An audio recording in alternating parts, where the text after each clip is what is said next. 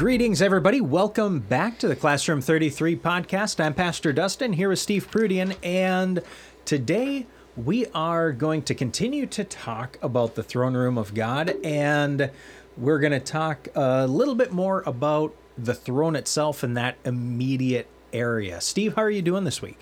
Doing good this week. Great. I can Glad actually talk for a few minutes. Well, hopefully you'll be able to carry that on through the conversation. Thanks for the water. That'll help. Uh, you're welcome. You're welcome. But the Holy Spirit's going to provide you the strength, and that's what really matters. So, anyways, um, let's get into this, because we've been talking about the throne room, and like last week, we are in Revelation chapter four, and John has come through the door that Jesus opened so that he can actually be in the throne room of God. And John is describing what he sees. We've seen the throne. We've seen the uh, green glow that surrounds it, like a strange green rainbow. And we've talked a little bit about the stones around and the twenty-four thrones and the elders. Um, then we get to verse six. And it says, in front of the throne, there is something like a sea of glass, like crystal. That's quite a visual. And does it does it carry a meaning? Almost definitely. And I'm certainly happy to wager a guess at what it means, but let's go. I, I can't I can't say with any. Let's go. All right. So here we go. If you've got a there's better... No, th- there's no wrong answer, actually. Well, I'm sure there's wrong answers, okay, but... But, but uh, anyways. In front of the throne, there is something like a sea of glass. Now, there's a couple of things that come to mind with you using the metaphor of sea of glass. Um, you forgot the word flowing. It's alive. Yeah, like a crystal. Now, let's see here. The N R S V doesn't say flowing. Interesting. And it's stagnant. God doesn't make stagnant N L T things. N L T says sparkling. N I V says clear as crystal.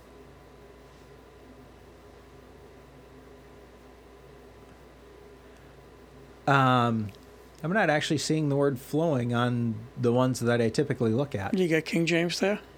I got New King James. What does that say? Uh, before the throne, there was a sea of glass like crystal.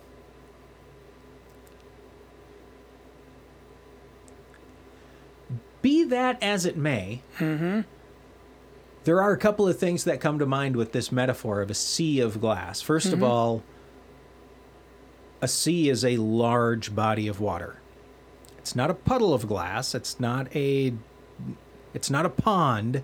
It's not a lake. It's a sea. So I'm, I get the impression it's a very large piece of glass or a so, large, so what a would large be the, something. What would be the, the vantage point of John if he could see how large this is? Well, he's in the throne room. Right. And so he's able to kind of turn and see the expanse. And part of the other thing that kind of comes to mind with that sea is is actually the idea of motion. There is there is some flow, there is some movement. And do seas have waves? They do. They do. They also have clear spots, and they have dark spots, and they have turbulent spots. The seas usually have life. Yes. Except for one sea that doesn't. The one with too much salt. Right. Right. Um,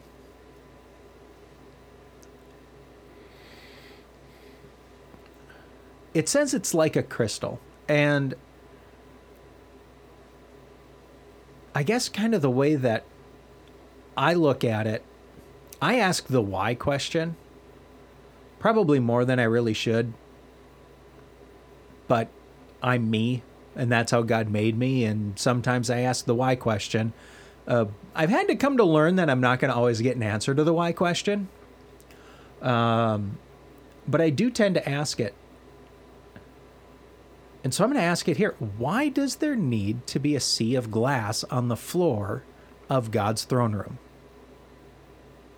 Why is that there? Ever hear of living water? I have heard of living water. Is there living water in the throne room of God? You would expect there to be. And what did Jesus talk about?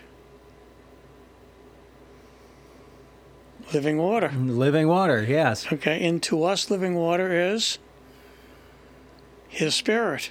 Yep. That's His water to us, is His Spirit. Okay. How do you depict a spirit if you have to depict the spirit physically? Well, it's usually going to be non-corporeal. Anyways, it's not going to be something tangible, mm-hmm. but is it a part only, of, only it? lightly visible, and so there might it might not actually look. You may not actually be looking at it. You're more looking through it, but it just being there um, would change the would refract and reflect light, and kind of give a almost a floating. A floating puddle, maybe. Now, if the Holy Spirit is part of the Godhead, mm-hmm.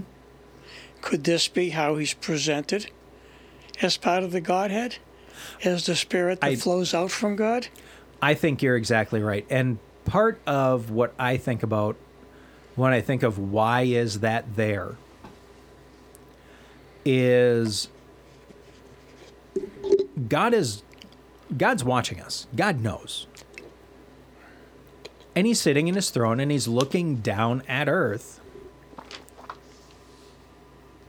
But having this sea of glass, He's looking through this glass. And so, is He looking through His own Spirit to see us? A Spirit that is love? Is He looking down and looking at us as we are washed by the blood and purified in the Spirit, and seeing that instead of who we the, really, who we really are? No, He's seeing who we really are, not the broken temporary person that I am. Mm-hmm. Right? Because who I am, who God created me to be, is is a person who loves God perfectly and lives without sin, just like Jesus did, but I'm not that person here. So God, maybe God sees the person He created through the glass, which very well could be His Spirit represented. Didn't Paul talk about glass? Paul talked a little bit about glass. And what did he say about glass? Not remembering the words right off of the top of my head. He says that today I see through a glass cloudily, not clear. Foggy. Okay. Right. Um, uh, how can you say silty is what he was really talking about. Okay, he yeah. Says, he says, but when I see God face to face, it'll be like clear glass. Yep. Clear glass. Right. Yep. It's interesting that um, for a sea to be alive, what are the two requirements? For any body of water to be alive, what are the two requirements? I guess I don't know. I don't know. A, a source of continuous fresh water. Okay. And an outlet so it never gets stagnant, so the fresh water can always replace it with more fresh water. Okay. Not the direction I would have gone. So, and, yeah. And guess what our Christian lives are supposed to be? It's supposed to be a flowing of water. Supposed to be a flowing of fresh water. Yep. If we dam it up, the fresh water has no place to come into. Mm-hmm. If the water has no place to come into, where does the water go? it either becomes a flood, right, or it gets diverted and it finds another direction to go in. Mm-hmm. And when that happens, then you stink. Typically. Like, literally, the town that I lived in, um, as a police officer, there was a couple of years where we had really high water. And one year, it got actually to the point where it covered a lot of the county roads. Were covered up and partially washed out, and it was it was in the hundred-year floodplain. Mm-hmm. And so once that went down, the entire county smelled bad for about a week and a half until that started to dry out. Mm-hmm. And then when you got close to the water, you smelled that all again, that damp rot smell from all the grass and the bushes and people's flowers and whatever else that had been submerged underwater that's not supposed to be. It died. And it died. It died. And that's what you're smelling, was death. Yep. The rot and the decay. It's interesting of what took the smell away. The light of God. Sunlight. Fresh air. Fresh air took the rot away. Yep, it does.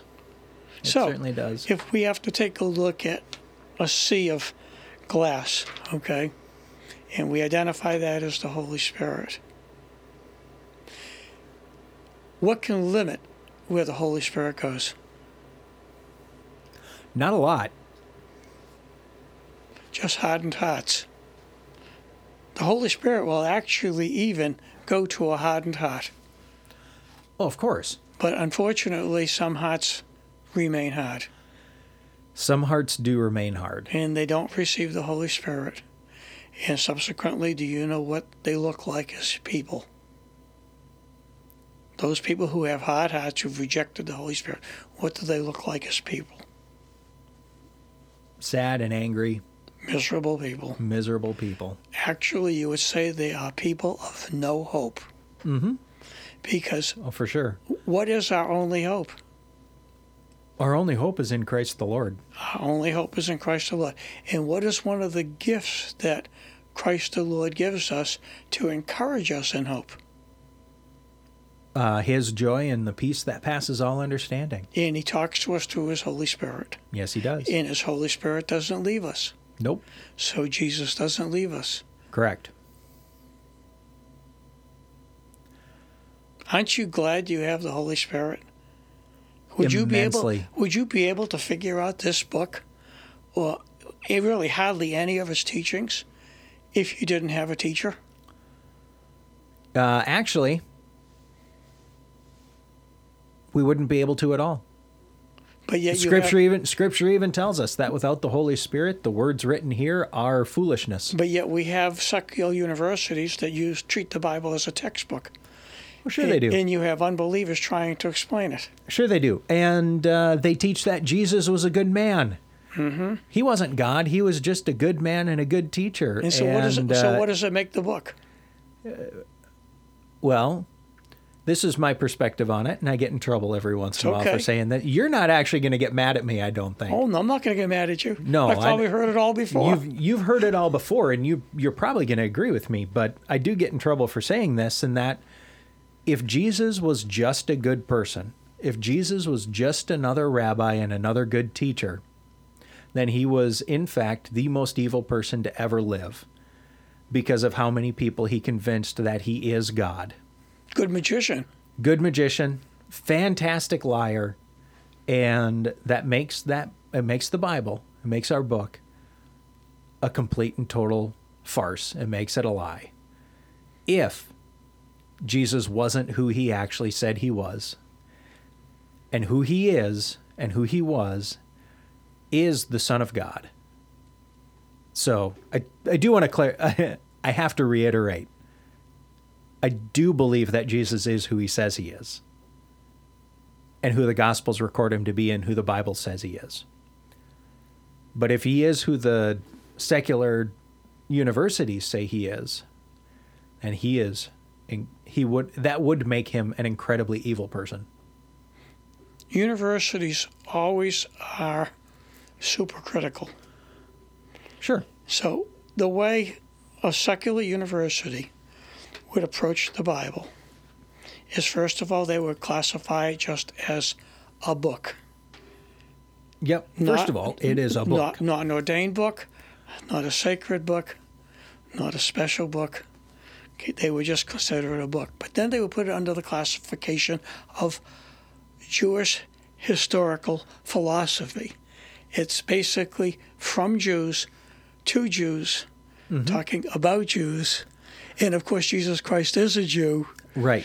Okay. And invariably, it would excuse those of us who are not Jews from any application of the treatise of this book.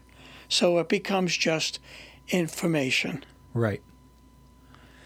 Um, not life-changing. No. Not a, not a God to worship, because the God that's of this book is the Jewish God of this book. Right. Which is just evidence that whoever's teaching that does not have the Holy Spirit living in them, because the Holy Spirit would absolutely correct that for them. Well, the Bible says that without the Holy Spirit, their eyes their eyes are blind, and they don't have any understanding. Right. I'm going to go back to the sea of glass. Okay. Because... And and this is this is just my brain in in a very creative and artistic way is um, kind of pulling things from different places and putting them together, and I don't even know if it's a fully fully thought through thought. I like to see what just, this Lego looks just, like when you get done. Yeah, yeah. Um, so I'm I'm going to ask you a question. Yeah. Can you only see through glass in one direction? No. You can see through both directions if it's glass.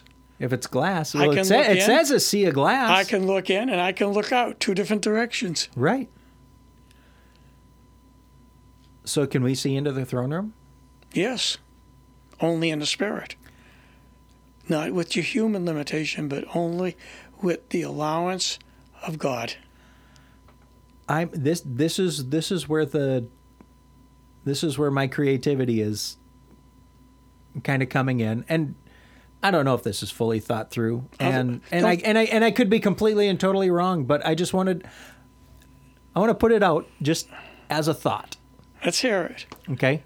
You can be number seven. What if we What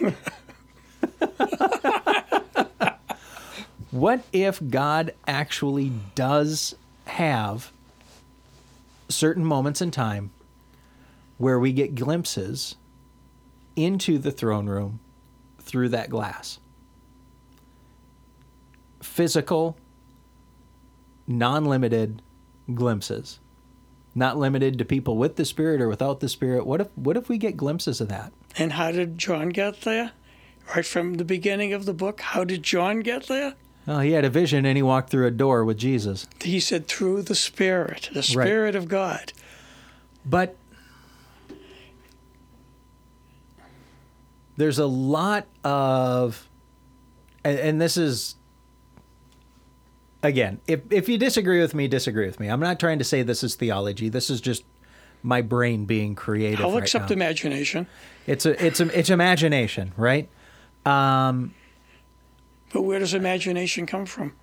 Imagination comes from God. So credible, credible thought. There's, there's. Well, I've, I've had, and this is where it comes from, because I've had the Northern Lights just in my head uh-huh. for for a little while, right? It's the time of year where the Northern Lights are incredibly powerful. Mm-hmm. Um, not typically down in Iowa, but in northern Troy, Minnesota.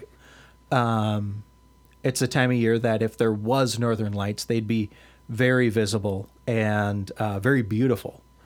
And hearing a story about um, an individual who saw the Northern Lights and believed it was the rapture and turned around and went home, you know, there's a there's a movement to the Spirit in that. And Then you look at the description here, and it says, around the throne is a rainbow that looks like an emerald. What color are the Northern green. Lights? Northern They're lights. typically green. So, right. so it's it's a thought experiment more than anything. But is it possible that the Northern Lights are a glimpse through the floor into the throne room? My wife. But those tell- lights are so bright that that's all we can see. My wife would tell you, when you these things you see and perceive, she says, they are actually glimpses of glory, only if you give credit where credit's due. Right. She says, if you try to explain it away as scientific phenomena, she says, you sold it short. Yep. So, anyways, I just, I felt like throwing that out there. It's been, Northern Lights have been on my heart and in my head recently, and there you go. Every time I see the sunshine, yes, and every time that the sunshine on a cold day mm-hmm. comes out and rests upon us, yes, we feel warmer. Mm-hmm. We feel our spirits are lifted. Yes. And when I think of the sun and when I feel that warmth on a winter day, it's like feeling the presence of Jesus. Yes. And the fact is, is, is that it's on those winter's day when the sun comes out and the air is so cold. I just wonder, wonder and marvel about the very gift of the sun to us. Mm-hmm. Because there are days that the sun does not come out. Right. And our whole lives are changed. Mm-hmm. But when the sun does come out, our whole lives are changed in a better way. Right. And you know what? Jesus is the sun who's come out in our life. Yes, he has. And if we keep our eyes upon him, we'll have a better day. When we look at, we turn our eyes away from him, we're only going to see the murkiness and the mud of this world. Yep. And it'll have an effect. Yes, it certainly will. I can't imagine the state of mind that the Apostle John was left in after his throne room experience. Yeah, I don't I don't know how you would process that. I was talking to Troy this morning. I said, Troy, I said, um, how do you present John, when John has to, after all of the wonderful things that he's imagined, not imagined, but has been invited as a guest to see, I says, how do you think John feels when the fullness of the revelation is presented? I says, how do you think he feels when he sees the judgment that the earth is going to be falling under? Mm-hmm. Okay, before you get to the end of the book. Right. And he says, oh, I don't know. I says, you know what? I think that I would have to be really strong in spirit to be able to hear the rest of the story. I I think we all would. And I'm going to look and see if I can find... Um, because he's told something that we're not supposed to know. And um, he's given a scroll and he's told to read it and then eat it and not share any of it. So let me look here.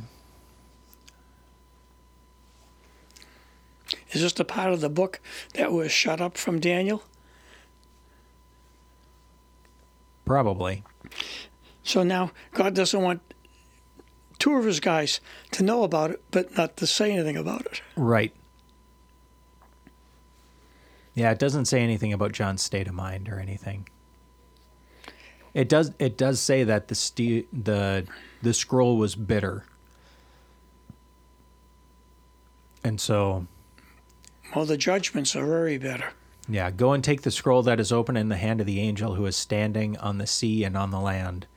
So I went to the angel and told him to give me the little scroll, and he said, take it and eat it. It will be bitter to your stomach, but sweet as honey in your mouth. So I took the scroll from the hand and ate it. And ate it. It was sweet as honey in my mouth, but when I had eaten it, my stomach was made bitter. Heartburn. Heartburn. Think about it. Uh-huh.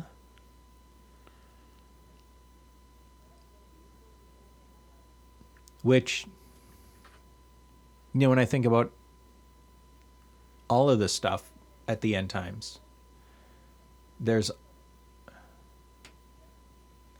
there's a sweetness in the completion. Mm-hmm. But there's a bitterness in the process. In the process. And and there's a bitterness in knowing that that is the end of the opportunity for salvation. The offer is withdrawn. Yep. And so that's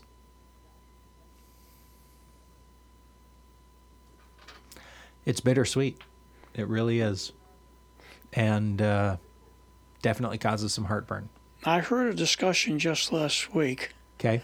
about the question, can people receive salvation during the millennium? And my answer is yes. Mm-hmm. Because of the fact those who were not born under judgment that are born during the millennium will have a choice still whether or not to accept Jesus for who he is, or to reject Jesus for who he is. Well, at the end of at the end of millennium, when the devil's released, he has to get believers somewhere. Then, that's the last choosing. Mm-hmm. And what's interesting is it's almost an inverted choosing. Right now, we're all subject to sin, but in that millennial kingdom, sin will be locked away. And so all of those people will be truly choosing to reject Jesus, who has been living and ruling over them for a thousand years as a loving and benevolent king. So, but they're not getting their own way as they perceive it. Why reject Jesus? They're going to be a... You know what, though? They're going to be one hundred percent okay with it until the devil's released. Mm-hmm. And he's going to do the same thing he did with Adam and Eve. And he's going to do the same and same thing he does with us. Uh-huh. Same thing he does today. He's just going to lie to us and... Confuse us. Confuse us and cloud our eyes. And some people are going to go with him. Well, now let me ask another question. Sure. The people who are born during the millennium, who've never heard about Jesus Christ before, are they born with a soul? Oh, gosh. Cause what I is, don't know. Because what is really saved? What is the ultimate thing, the most important thing that has to be saved? Well, people born during the millennium, they're still people. That's right. And so far as I know, nothing has changed. What makes a person alive? The breath of God. The breath of God. And if the breath of God consists of soul and spirit. Right. So yes, they do have a soul. I I would certainly think so. I... A lot of people think that Jesus, when Jesus comes back to earth, he comes back to earth after the last soul will be saved. Well, I got a problem. Since there's people still being born, there's, there's still people with souls. There's still people with souls to be saved. Right. And... So I have a problem when people say, well, Jesus will come back when the la- when when God knows the last soul has been saved. And that is, in a certain sense, that's true for the rapture of the church. People will be saved during the ra- during, but, during that time. Right. People will be saved during the tribulation, but the people saved during the tribulation need the tribulation to be saved. That's exactly right. And so when the last person that will come to Christ without having to go to tribulation comes to Christ, mm-hmm. then he can rapture his church. And after that, the people that are saved need the tribulation to be saved. God knows what we need to be saved. Well, the, the Bible says so, something. The Bible says something, but we have to really, even if with our best minds, when we try to get into the depths of it, he uses this expression, in the right dispensation of time. How do we measure time? Only by the clock and calendar we have. Right. But God says in the right dispensation of whose time? His time. His time. Right. So the answer is, is if we try to put it based upon our earthly framework of time, we're actually limiting what God can do, because we're saying, right, you don't have any more time because this is how much time is allotted. Right. And and it is important to for us to acknowledge that, mm-hmm, as long as people are being born, there is that, there is a choice to be made. Right, because all life comes from God. Yes. And the thing is, is if that you say that if you're born at this point in time, you don't have a soul, you don't have a spirit. Well, the reality is, is that you're not alive unless you have a soul and a spirit. Right. Because the fact is, is that all we are is just basically lumps of clay. Yep. Okay, we're just tissue until God makes that tissue live. Absolutely. All right, let's come back to the throne room. Yeah, let's come back to the throne room. Because there's some, there's some water sports happening. Mm-hmm. There's some activity going on there's around lot, that sea of glass. There's a lot of activity. Yep. All right, so um, first of all, we've got these goofy-looking flying creatures with all their wings and all their eyes. Yeah, we never established what, why they had all so many eyes. I still don't know why they have so many eyes. Why do you have to have eyes in the first place? What do what the eyes usually indicate? Well, eyes indicate that I can see. Eyes indicate that you have a witness. Okay. You witness with your eyes what you see. All right. Okay, and these creatures have witness.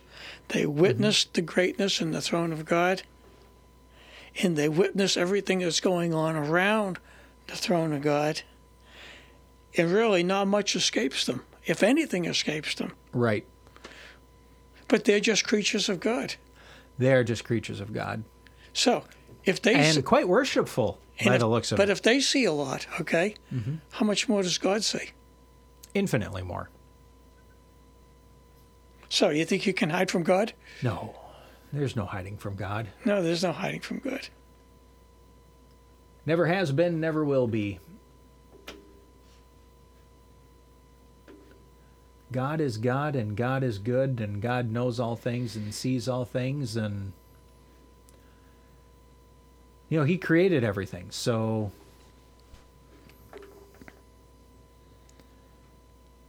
You know, I think about a computer programmer. They're able to go and look at the code. But where did the code come from?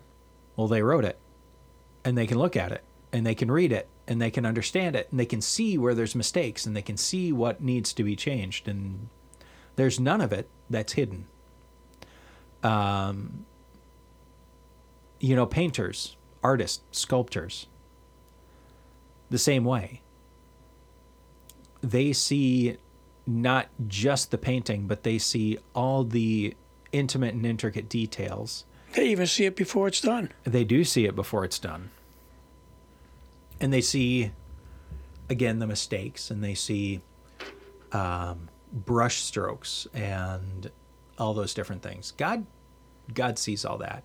He sees everything in his creation all the time. Now, it, the difference is we're human, God's God. He doesn't make mistakes. It's interesting that the Bible has a teaching about in your mind's eye. In yeah. your mind's eye. So your mind is seeing, mm-hmm, even though you think you're seeing with your eyes. The reality is, is that your mind is seeing far more than what you're seeing. Right. Yeah, our brain fills in a lot of the gaps. Mm-hmm.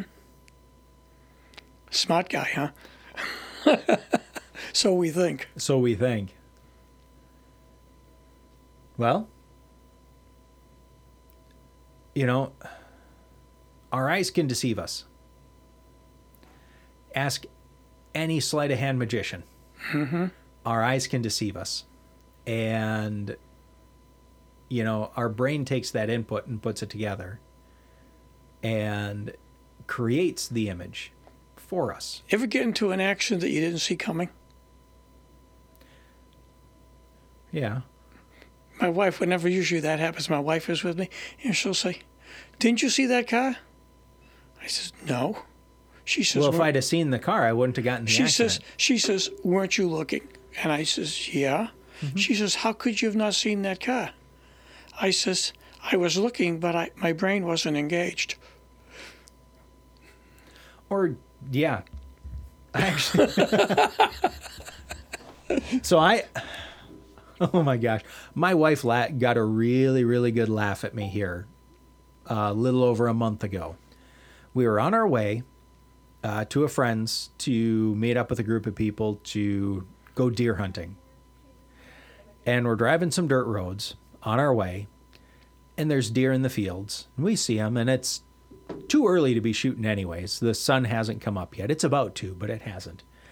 And at one point, a deer decides it's going to cross the road and just about runs into my truck and then runs alongside of my truck to the point where it was, had I rolled down my window, I could have reached out and grabbed a hold of the antlers of what I understand to be a pretty nice looking buck. Mm-hmm. I didn't see any of this. My wife saw all of it. And the guy behind me saw all of it. I didn't see any of it. I was focused otherwise. You're thinking on, about something else. Well, I had the turn coming up. It's a place I've been to a couple of times. I'm not mm-hmm. super confident in the drive, so, so I'm focused, focused on the right direction. I'm right here. I got my blinders on. Mm-hmm. Because of my focus, my peripheral vision just kind of vanished. And, uh, oh, yeah, I, I'm going to get grief about that for years. But it's a, but it's an example. I mean, we just don't you're no, see. You're no different than many other human beings. Right. Okay, but unfortunately, many other human beings, they have blinders and they can't see God. Yep. Because they're looking at the world. And their focus is on the world and nothing but the world. You know, it's interesting because I think we're all familiar with the idea of tunnel vision. Mm-hmm. Uh, I actually used to know a guy who had the inverse of tunnel vision. He saw outwards? He could see, he could not see what he was looking directly at. He was blind directly in front of him, and but he could see in his peripheral. So if you were standing have a, having a conversation with him, in order for him to look at you, he'd look outside. He would turn his head about forty-five degrees and look past you in that direction, or at least that's what it looked like. But he was focused on you then with the peripheral from his eyes. Uh-huh. He must have learned how to do that. Well, he, yeah. he basically had to. I mean, he had to adjust for... for the condition and the blindness. And it wasn't an instant thing. It was an overtime. Do we have to uh, condition ourselves? Degeneration. Do we have well, to condition ourselves to be able to get a better sight of God? Well, that's just kind of what I was thinking, is that the people who aren't seeing God, I don't think it's tunnel vision. I think it's this other thing. I, I think it you're not able to see the truth that's directly in front of you. Because of all the other stuff that's going and it's, on? And it's It's plain as day, it's right in front of you, but you just don't see it. Well, if you're not looking for it, you're not going to see it. Well, and that's... You're going to only see what you're looking at. Yep. Yep. People focus their blind spot, don't they? So these creatures that can see everything and are witnessing much more than we ever could.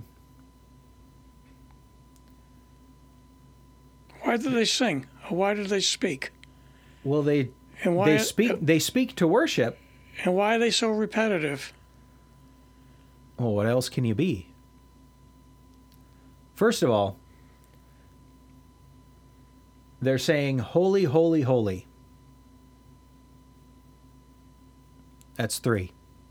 There's three people on the throne. Well, that... There's three entities three, on the three, throne. Three is one of God's numbers. Three is right. a godly number. You know, we see that repeated through the Bible. And what's three, that called? Three is the number of the Trinity. The Trinity, right. Right. Three is a, one of the repetitions, just like forty and just like seven. They're, they're numbers that mm-hmm. have that specific meaning and uh, in many cases belong to God. And that's that's it right there. Holy, holy, holy. We belong to God. God is holy, holy, holy. Holy God, Holy Son, Holy Spirit. Yep. Fully set apart, fully mm-hmm. above, fully beyond. Yes, the Lord God, the Almighty, who is and was and is to come. There's another Trinity. That's right. Time is another Trinity. In that the past, present, future. Mm-hmm. And so,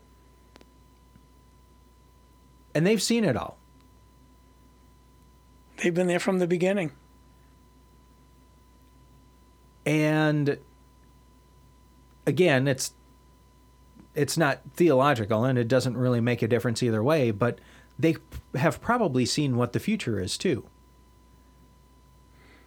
Well, the Bible... You know, the... the all, all, the, uh, all the elders in the throne room, God, Jesus, the saints that live under the altar, these um, seraphim or cherubim or whichever one they are, right? The creatures with the eyes that are singing and worshiping God all the time, they... It makes sense in my mind that not only have they seen the past because they've been there from creation, but God exists out time, outside of time and space. It makes sense that his throne room would maybe also exist outside of time and space, and perhaps they've seen the future as well. But with everything that they've seen, and they will see... There's a hint in the Bible. The hint that? is... that God owns, knows the end from the beginning. Right. So it's already happened. For him. The only issue is, is that we talk about how many years away are we from the sun, which is our closest star. Right. And those are called light years. Uh-huh. Well, how many how many years are we away from the throne room of God, where that time has already passed? Right. And God already knows the end from the beginning, and we're just in a different spectrum of time than eternity is. Right. And I don't even think of eternity as having time. If there's no beginning and there's no end, how do you judge the passage of you what's ha- in between? You don't have time as the way we calculate it. Right, as as the way we conceptualize time. It just simply doesn't exist. And But God talks about times. He does talk about times. Sure he does. But the only reason he talks about times is so we can try to understand that there is a limit to it. Well, and it helps us to understand as well. Having having God explain things to us in the way that we can understand. You know, if he explained it to us in his understanding, our brains would explode. What is the time of man? Coming to an end. No, what is the, what is the time of man? He declares, he's declared, he's changed three times mm-hmm. in the Bible. What is the time of man? Now. And what does God say the the time that God has established for the life of man? Eternity. Three score and ten. Oh, okay. At one time it was like almost a thousand. And that was too mm-hmm. long because man grew too wicked in that amount of time. Right. Okay. And then he cut it back to one hundred twenty. Yep. And that was still too long. That's still too long. Right. So he cut it back again. Yep. And here we are today. Absolutely. But then he has another declaration of time during the millennium. Mm-hmm. As, at one hundred years old, you're still a child. Yep. So who establishes time? God does. God establishes time. Just a frame of reference for us. Right.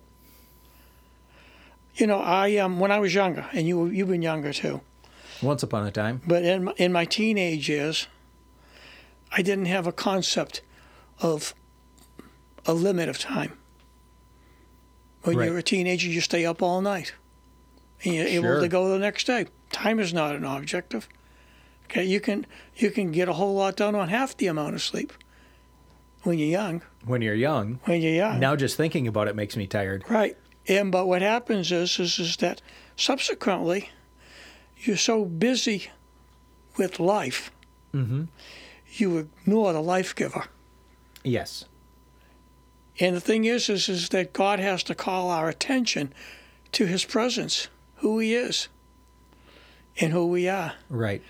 And you know what? It takes a lot to humble us when we want to basically be in control of our own lives. Right. And you know what? God has a sense of humor. His sense of humor is he says, okay, have at it. Mm-hmm. And you know what? I don't know any human being who hasn't screwed up something.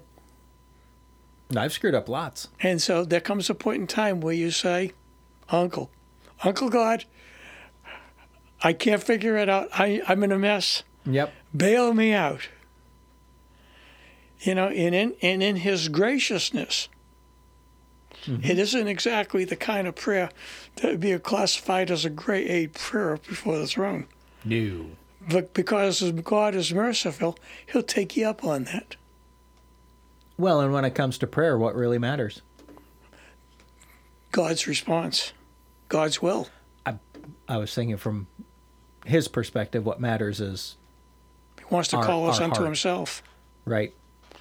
But the thing our, is... Our, per, our, our posture is... Our heart posture is really what's expensive. Well, with or me, it important. was the fact is, do you... acknowledge that I am real, that I exist. Mm-hmm. And I had to honestly say, I don't know. I says, but I says, you got to give me a chance to find out. Mm-hmm. I says, that's you've been you've been prohibited information in my life. Yep.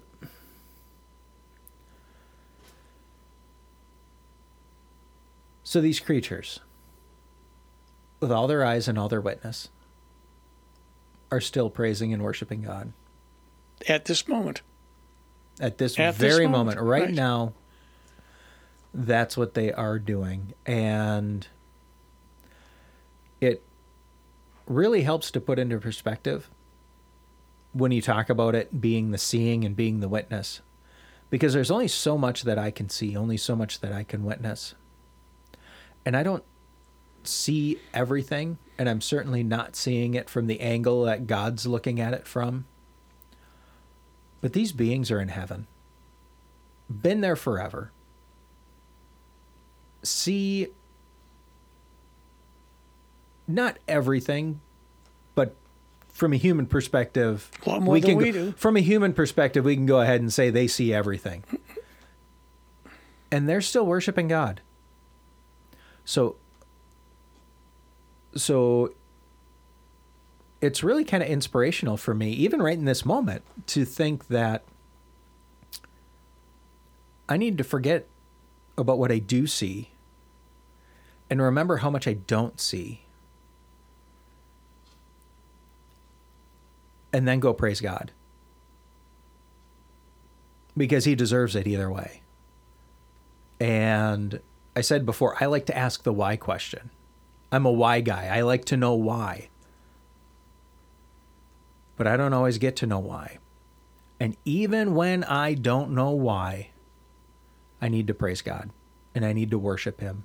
And I need to cry out, holy, holy, holy is the Lord God Almighty, who was and is and is to come.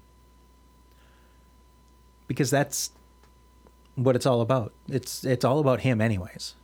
There's a song. If you think about the first refrain of the song. The song is called Turn Your Eyes Upon Jesus. Mm-hmm. And the things will draw strangely dim. Turn your eyes upon Jesus, and then you won't be looking at the things of this world. Right. And what do we have yeah, to look at right. when we look at Jesus?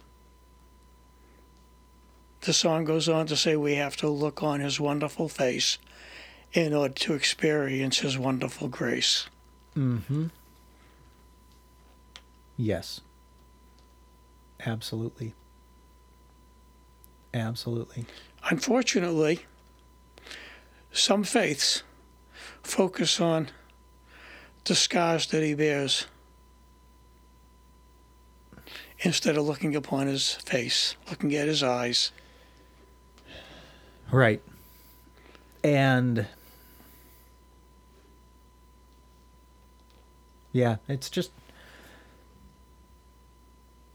it's hard how much, it's hard when we think about how frail we are in our understanding and in our doing right, and how easy it is to screw up.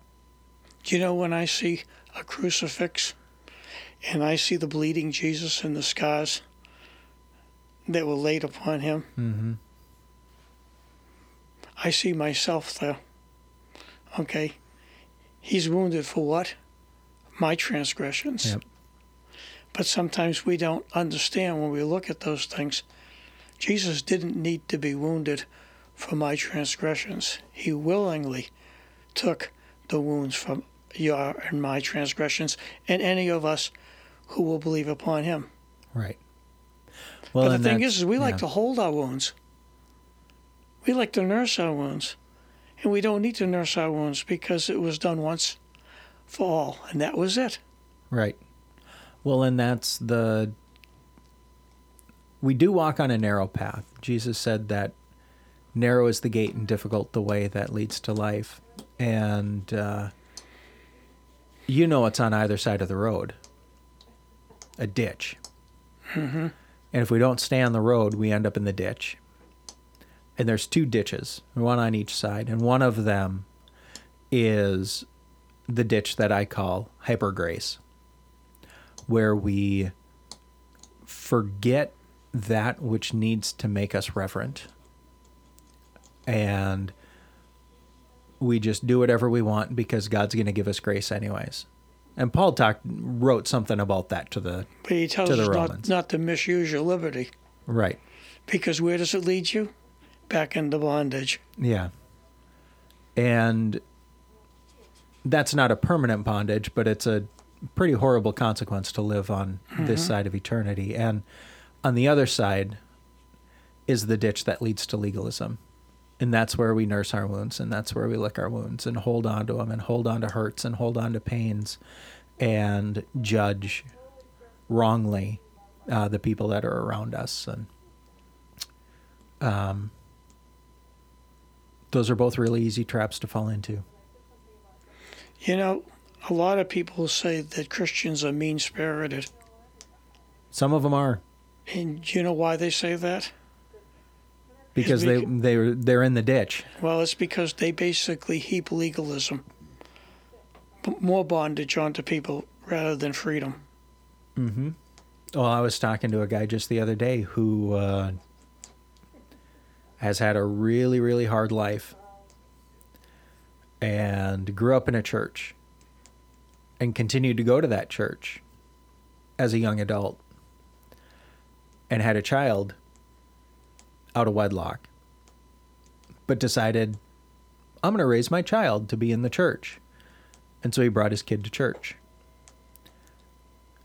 And a pastor at the church approached him and said, you're not married. You can't bring your kid here. I never heard of that before. Kid has nothing to do with being married. Still the kid. You, you've got a child out of wedlock. You're living in sin. What did, you don't belong here. Shouldn't shouldn't inflict that upon a child. Shouldn't inflict that upon the adult either. No, but especially the child. Right. And uh, you're withholding truth from a child. And that's wrong. That's very wrong. And so it, it's just a, I mean, it's a true story, but it's a cautionary tale. Mm-hmm. Of we need to get over ourselves, come back to the cross, and cry out, holy, holy, holy. I don't think this pastor knows who Jesus is. Well, that's not for me to say. I know, but based upon what his conduct was, what he said, he is not being Jesus. I would fully agree with that part of the statement, yes. What does the Bible say about children? Don't suffer any Don't of them. Don't suffer not, them to come to me. Not to come to me. Yep. Right. Because then what is the pronouncement if you do? You wish you never did. You, yeah. Better to tie a millstone around your neck and throw yourself into the sea. I don't think that was that. That was, a, that, that was a different, but same. That must have been before cement shoes. All right. Man, we got a little somber there. All right. Let's uh, let's wrap it up here. Yes. What did we learn about the sea of glass? The sea of glass. And the and the flying angels? And the flying angels. Or cherubim is, I guess, is what it the, says. The cherubim. Cherubim. Okay, yeah. Okay. And what are the two groups of angels in heaven? There's two groups. The cherubim and the seraphim. That's and right. And I get them confused all the time. Okay. And um, the thing is, is, is, is that they have one job and one job only. Yes, they do. Okay. Does that mean as uh, born-again believers, as Christians, that God has given us a job? Well, he's... Yes, he's What's given our, us a job. What, what is our job? Our job is to worship him. Right. And now if we follow Christ, what are we supposed to do? Worship him. Be like Christ. Be like Christ. Right. Yep. Be like Christ. And all too often people go to church, but they don't know they're supposed to go to church to... Be like Christ. Be like Christ. So they worshipped, mm-hmm. but they didn't have any takeaway. They had no practicum. Mm-hmm. Okay, they didn't take what they learned back out of out of the church, out to the streets and into their workplaces. Right. And the uh, Word of God says, and how will they know? Unless you talk to them. They won't know unless you talk to them. They won't know. But we're afraid to talk to talk about them. Why are we afraid to talk about them? Because weirdo, weirdo. Well, that's that's it. That's just it. Um, we get afraid to talk to people about things because we become more concerned with what the world thinks about us than what God thinks about us. And who determines the outcome? Oh, we already know that's God. God determines the outcome. And I I fall into this too. I've fallen into this trap as well, um, you know, of the, not of not wanting to be the weirdo, not wanting to be the Bible thumping guy, not wanting to be viewed in that negative light from the world's perspective. And I know, I know that God's is the only opinion that really matters. Not even other church people. God's is the only opinion that really matters. He's the person I really don't want to offend. Yet I do stupid things, I and I and I re- and I reject things that I know I'm supposed to do, and I don't do things, or I do things I know I'm not supposed to, from time to time. And I will just say, it really kind of sucks being human some days. The most poignant question, or the most important question, that I have been asked. Yes. And it took some time because it set me back because I had to think about it because the question was so serious in its implication that I refrained from giving a quick answer. Okay. This is a question asked by God. In one time, at a period of time in prayer, God interrupted my prayer. Okay. With this question. And the question is, is he says, tell me, what have you done with my son?